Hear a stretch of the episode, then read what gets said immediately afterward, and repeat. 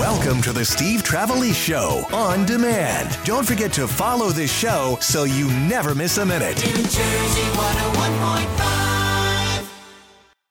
Nini, the spiritual healer. She's uh, international medium, a spiritual life coach, uh, ordained minister. And uh, forget Oprah, forget Jenny McCarthy. She's here in the 1015 studios, and that's what's important. Hi, Nini. Hey, Steve. It's so great to have you back. I'm so happy to be back. Can you get a little closer to the microphone? Yeah, yeah. You, I can, you can put that thing down. I was Yeah. trying to maneuver all this action over. we got. Rockstar Bob. He'll fix that for you. Rockstar Bob. Rockstar Bob, you know. See, like, uh, so, so how you been? What's what you been up to?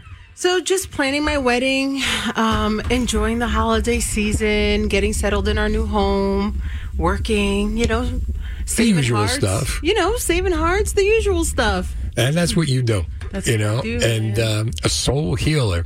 Uh, I got a blog coming up tomorrow, post on nj1015.com that we talked about today. For those that don't know, what is a soul healer?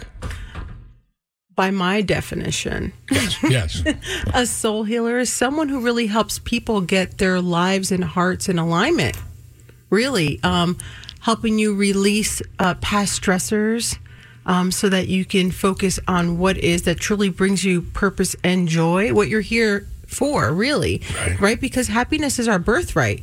That's not to say that you're going to be exempt from heartache, from problems, but really how to maneuver through life from a more centered space of living because not everything is a 10, right? And what has been doesn't need to be today. you say happiness is a birthright. Yeah. And a lot of people don't get that. And it's also something you have to work at. It isn't something that's automatically a given, right? You have to work at being happy. No. And let me explain that. Okay. You shouldn't have to work at being happy because it's a choice and it's an action, right? It's an Right. emotion. So when we're faced with something, we have a choice. Are we going to let it consume us or are we going to look at the other side of this coin? What's the perspective, right? Regardless of what's going on, there's always a spark of joy in our life. We can always find a spark of joy.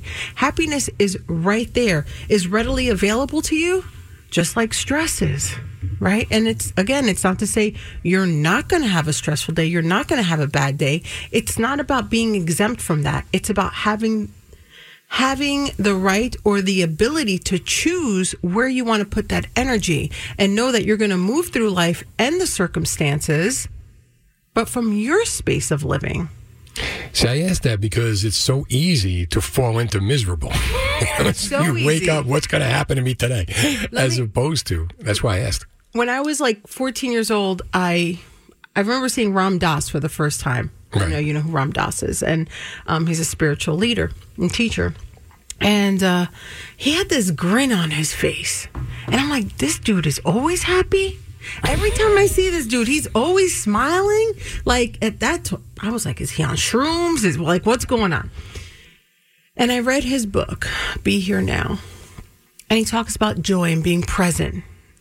Right. And it didn't mean that he didn't have bad days, is that he chose. So when I thought, wow, he just made that choice, what the hell does that mean? And it's true. When I found myself homeless at 21 with the baby, I had a choice. Am I going to let this consume me or I'm going to focus on what is good in my life and find joy in that and move from that space? you were homeless at 21 with a baby. I was homeless at 21 with a baby. Now, how old were you when you realized you were able to do this? Like you had the gift? Three. You were three. three. And I knew that I was able to be in tuned with others psychically by the time I was nine. So then what happened when you were 21? I came home from college and uh, I had a receptionist job because no one gets their dream job, right? and, uh, you know, I hate to say this, but when they found out I was pregnant, I lost my job. Oh, and Oh. I was trying to make ends meet. I just couldn't make ends meet. My ex husband at the time, I mean, we were kids back then. If you made twelve dollars an hour, it was a lot of money. Remember? what? Remember? you see where I work? and um, you know, it, it just it, wa- it wasn't adding up. It just wasn't adding up. I thought you had been doing this. I thought, you know, at 21. I was I was doing this, but I wasn't smart enough to know my worth. This has been the Steve Trevelise Show on demand. Check out the latest from Steve on our free app or NJ1015.com. New Jersey 101.